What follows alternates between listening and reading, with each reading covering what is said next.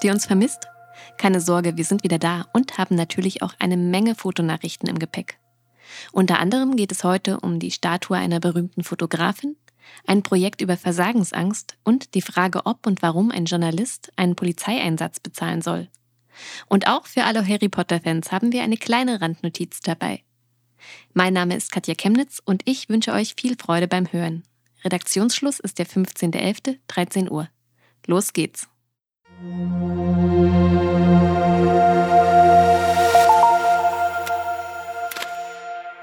Kurznachrichten. Der Deutsche Friedenspreis für Fotografie geht an den nigerianischen Fotografen Emeke Obanor. Bereits Anfang Oktober wurde der Deutsche Friedenspreis für Fotografie vergeben. Er geht in diesem Jahr an den Nigerianer Emeke Obanor. Er ist Dokumentarfotograf und beschäftigt sich immer wieder mit dem Thema soziale Gerechtigkeit. In seiner Serie Heroes porträtierte er Mädchen, die von der Terrororganisation Boko Haram entführt wurden, weil sie Schulen besuchten, denen jedoch die Rückkehr in die Freiheit gelang. Der Deutsche Friedenspreis für Fotografie ist mit 10.000 Euro dotiert. Ausgezeichnet werden Arbeiten, die sich fotografisch und konzeptionell mit dem Thema Frieden auseinandersetzen. Der Friedenspreis wurde 2019 zum ersten Mal ausgelobt und wird seitdem in Osnabrück vergeben. Der Nachwuchsförderpreis ist mit 2500 Euro dotiert und ging an die 1996 in Teheran geborene Shirin Abedi aus Hannover. Ihre Arbeit May I Have This Dance wurde bereits mehrfach ausgezeichnet und widmet sich der iranischen Ballettszene. Ihre Serie zeigt die Sehnsucht und den friedlichen Widerstand der Tänzerinnen gegen eine patriarchalische und fundamentalistische Gesellschaft, in der sinnlicher Tanz seit über 40 Jahren verboten ist. Die zwei ausgezeichneten sowie acht weitere nominierte Arbeiten des Deutschen Friedenspreises für Fotografie sind noch bis Anfang März 2022 im Kulturgeschichtlichen Museum des Museumsquartiers Osnabrück ausgestellt.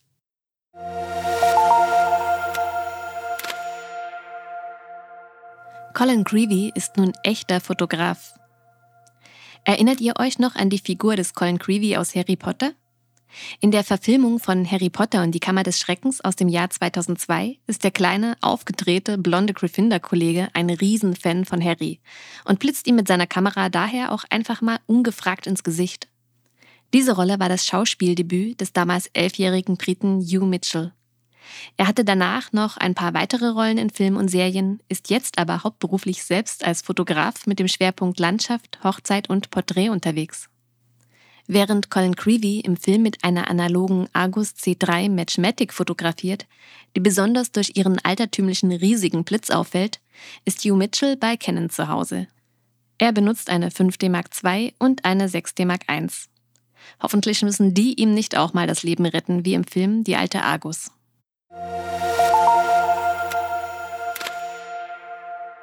Statue von Diane Arbus in New York. Am südöstlichen Eingang zum Central Park in New York kann man jetzt Diane Arbus in die Augen schauen.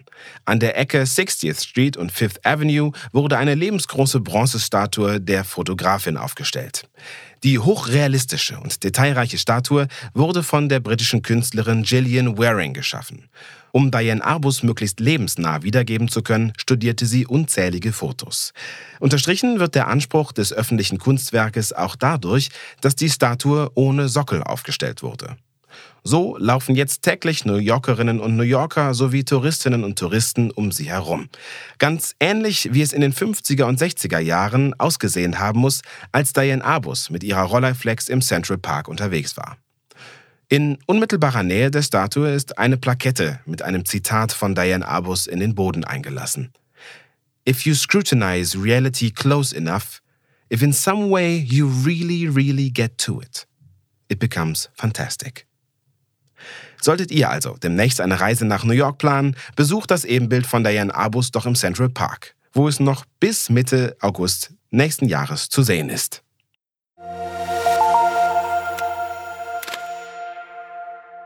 Hallo. Hey, hörst du mich jetzt? Ja, hey Jule. Das ist hey. aber auch so passend für das Thema, oder? Voll, das ist voll im Konzept. oh Mann. Oh Mann, das Interview ging gut los mit Technik, die nicht so wollte wie ich und dem typischen Hallo, hallo, hörst du mich? Und tatsächlich war dieser Beginn ausnahmsweise mal wirklich passend für das Thema. denn mit Jule Wild habe ich über ihr Failure Project gesprochen. Hier sammelt sie Texte von FotografInnen, die offen über Misserfolge, Fehlschläge und Versagensängste schreiben. Das komplette Interview könnt ihr im Magazin nachlesen. Einen kleinen Auszug hört ihr jetzt. Hallo Jule, erklärst du kurz, wie du auf die Idee des Projekts gekommen bist?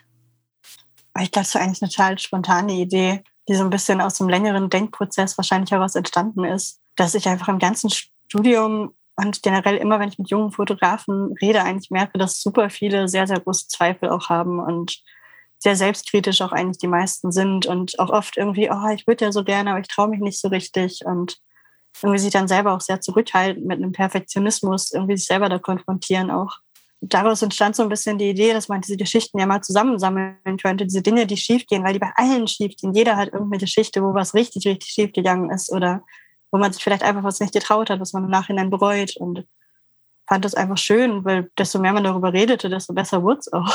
Hat dich irgendwie äh, überrascht, was da kam? Oder war das genau das im Grunde, worüber ihr auch gesprochen habt? Ich glaube, ich hatte total überrascht, dass überhaupt was kam erstmal.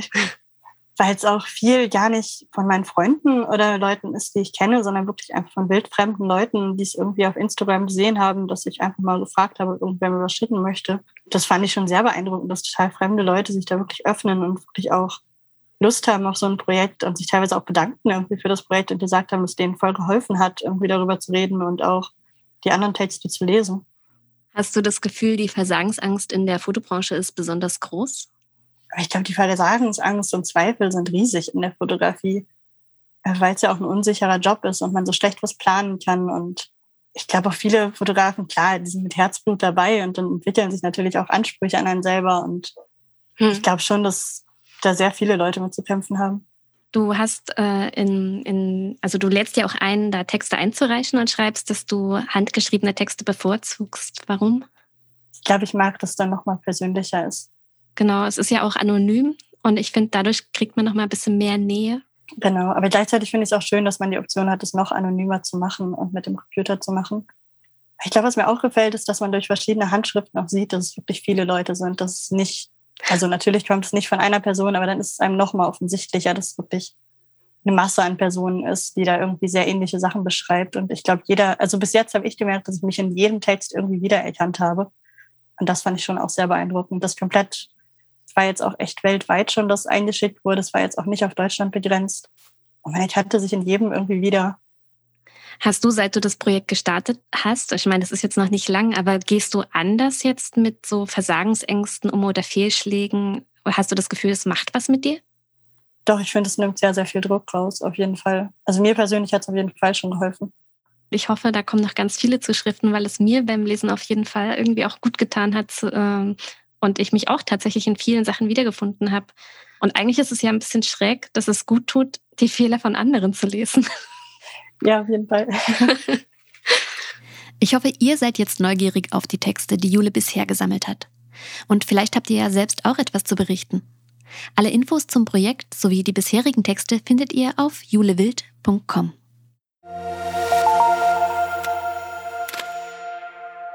Dokumentarfilm An Impossible Project.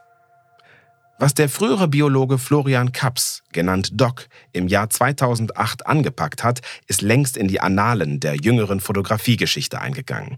Ganz kurz vor dem Aus rettete der Österreicher mit dem Impossible Project die allerletzte Polaroid-Fabrik im niederländischen Enschede. Nach einem immer wieder steinigen Weg, auf dem etwa die Fotochemie der ikonischen Instantfilme völlig neu entwickelt werden musste, lebt die Sofortbildfotografie wieder erwarten doch noch. Unter dem neuen, alten Namen Polaroid kann man die Filme seit einigen Jahren wieder kaufen und verwenden. Dieser Wiederentdeckung des Analogen widmet sich der Dokumentarfilm An Impossible Project des Berliner Filmemachers Jens Meurer, der am 20. Januar kommenden Jahres in die Kinos kommt. Gedreht natürlich auf analogem Filmmaterial, begleitet er den Gründer Florian Kaps beim Möglichmachen des Unmöglichen und beim Schwärmen für das Analoge. Im Gegensatz zum Digitalen, das man nur meist völlig rausch- und knisterfrei hören und sehen könne, spricht das Analoge, in seinen Worten, mehr menschliche Sinne an. Die charakteristischen Rahmen von Sofortbildfotografien könne man unter den Fingerkuppen spüren. Selbst Schallplatten hätten einen ganz eigenen Geruch und Natürlich ginge Live-Musik ganz anders in den Bauch, verspricht bereits der Trailer. Wir freuen uns auf das eineinhalbstündige Kinoerlebnis im nächsten Jahr, das mittels Bild und Ton auch unsere anderen Sinne kitzeln wird. So wie es jetzt schon der Trailer tut. Der Hype um die Digitalisierung unseres Lebens weicht einer Sehnsucht nach dem Echten und Begreifbaren. Ist das überhaupt noch möglich? It's part of a crazy vision of bringing analog treasures and pleasures to the people. Because of the digital acceleration, they are really looking for a digital detox. Sorry, it's not a business. A business? What, what is a business? a business. In what world the business counts? I don't believe in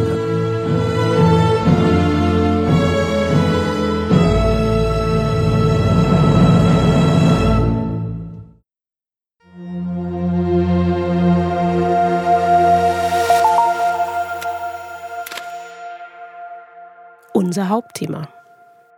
Es ist Herbst 2020 und im Dannröder Forst dreht David Klammer gerade seinen Dokumentarfilm Barrikade.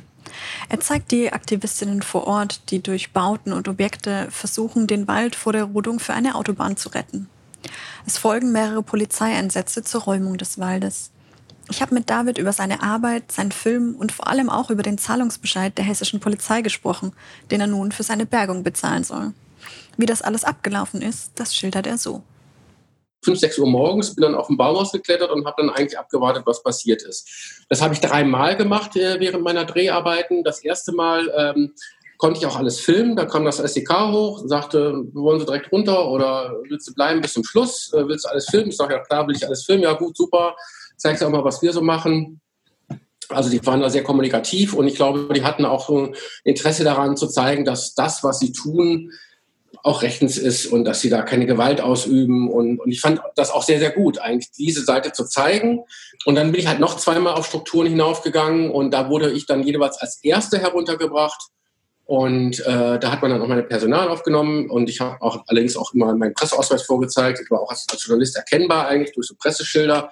Das heißt natürlich nicht, dass man Journalist ist, wenn man so einen Aufkleber trägt, aber ähm, habe das dann also auch formuliert, habe auch bei der Polizeipressestelle vorher angerufen, also bevor ich dann heruntergeholt wurde.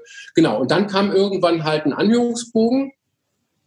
Da stand dann drin, und das war dieser gleiche Anhörungsbogen, den auch Aktivisten und Aktivistinnen bekommen haben, die ihre Personalien angegeben haben. Und da stand eben drin, äh, ich könnte jetzt eine Aussage treffen oder äh, ich hätte mich ja äh, der, der Anordnung widersetzt, freiwillig runterzukommen. Daraufhin habe ich dann auch geantwortet, habe auch Kopien vom Presseausweis, von meinem Telefonat und so weiter beigefügt und habe eine lange Zeit nichts gehört und dachte auch, das ist jetzt ausgestanden, das ist vorbei. Und dann flatterten dann halt, äh, ich glaube, das war Anfang August, äh, zwei Zahlungsbefehle, zwei Zahlungsbescheide ein, einmal um 400 und ein paar gequetschte und einmal etwa 800 Euro. Und äh, ja, das war dann, da war ich erstmal baff, weil natürlich äh, auch mit keinem Satz in diesen äh, Zahlungsbescheiden auf meine Einlassungen eingegangen wurde. Also es wurde nicht geschrieben, ja, Herr Klammer, schön und gut, dass Sie Journalist waren, aber Sie durften da trotzdem nicht hoch. Ich bin ja auch zu einem Zeitpunkt hochgegangen, als der Bereich frei war. Also ich habe mich nicht durch eine Absperrung durchgemogelt. Und es kam noch hinzu, dass bei einer Struktur, die nicht ganz so hoch war, der Ausgang zugenagelt worden ist, während ich da bin. Ich konnte also gar nicht runter. Aber ähm, es ist natürlich schon auch eine Frage, ähm, inwieweit ähm, es äh, schwierig, schwer gemacht werden soll für Journalisten, und Journalistinnen nah vom Geschehen zu berichten. Und es ist immer eine Grauzone, und das ist ganz klar. Das heißt, aktueller Stand der Dinge ist jetzt momentan, ähm, du wartest quasi auf Feedback von eurer, von eurem Einspruch quasi. Genau. Also ähm, wie gesagt, Einspruch konnte ich nicht erheben oder Widerspruch, sondern ich musste halt eine Klage einreichen. Ah, okay. Äh, ich musste praktisch das Land Hessen äh, verklagen vor dem äh, Verwaltungsgericht Wiesbaden.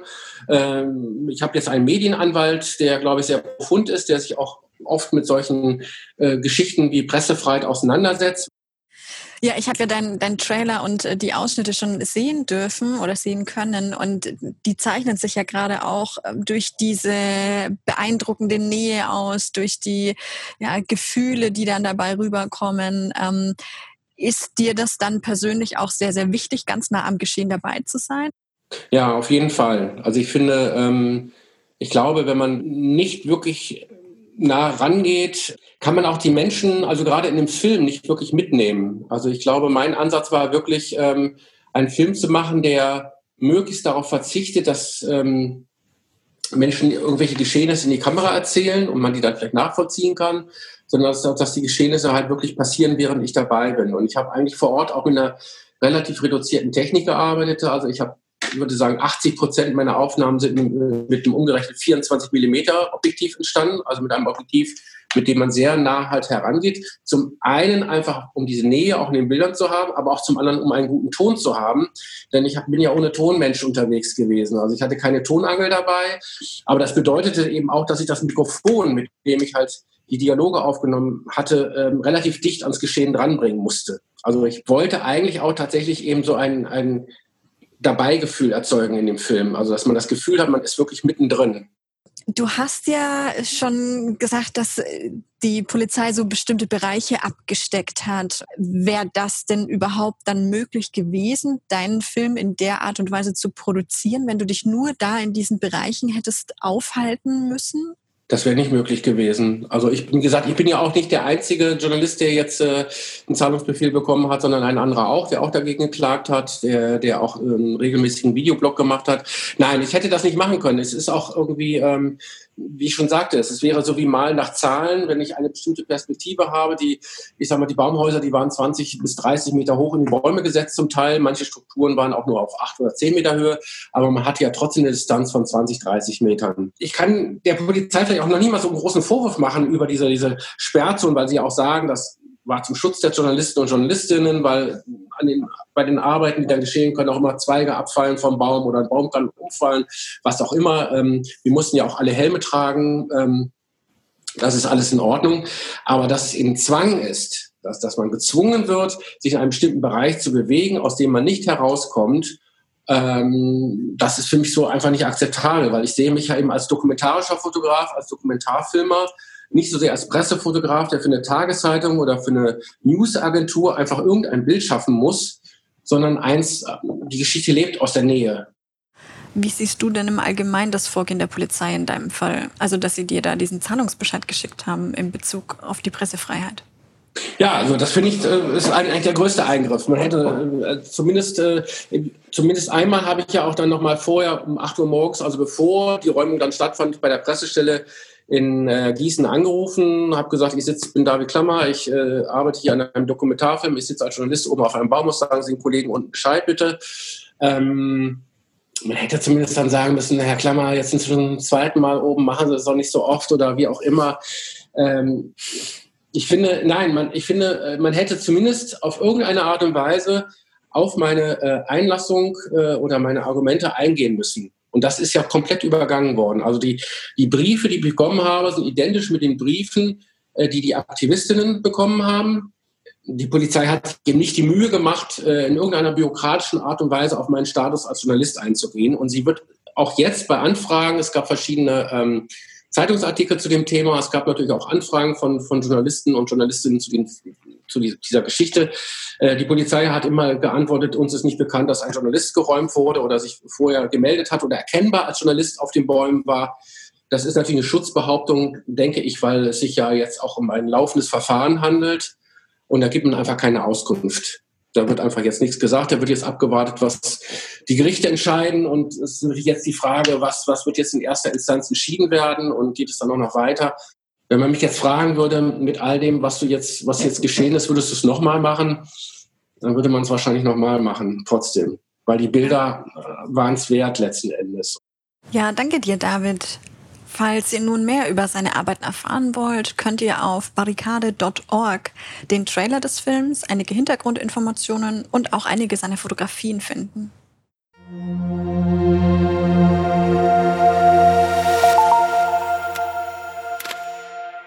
Das waren die Fotonachrichten für dieses Mal.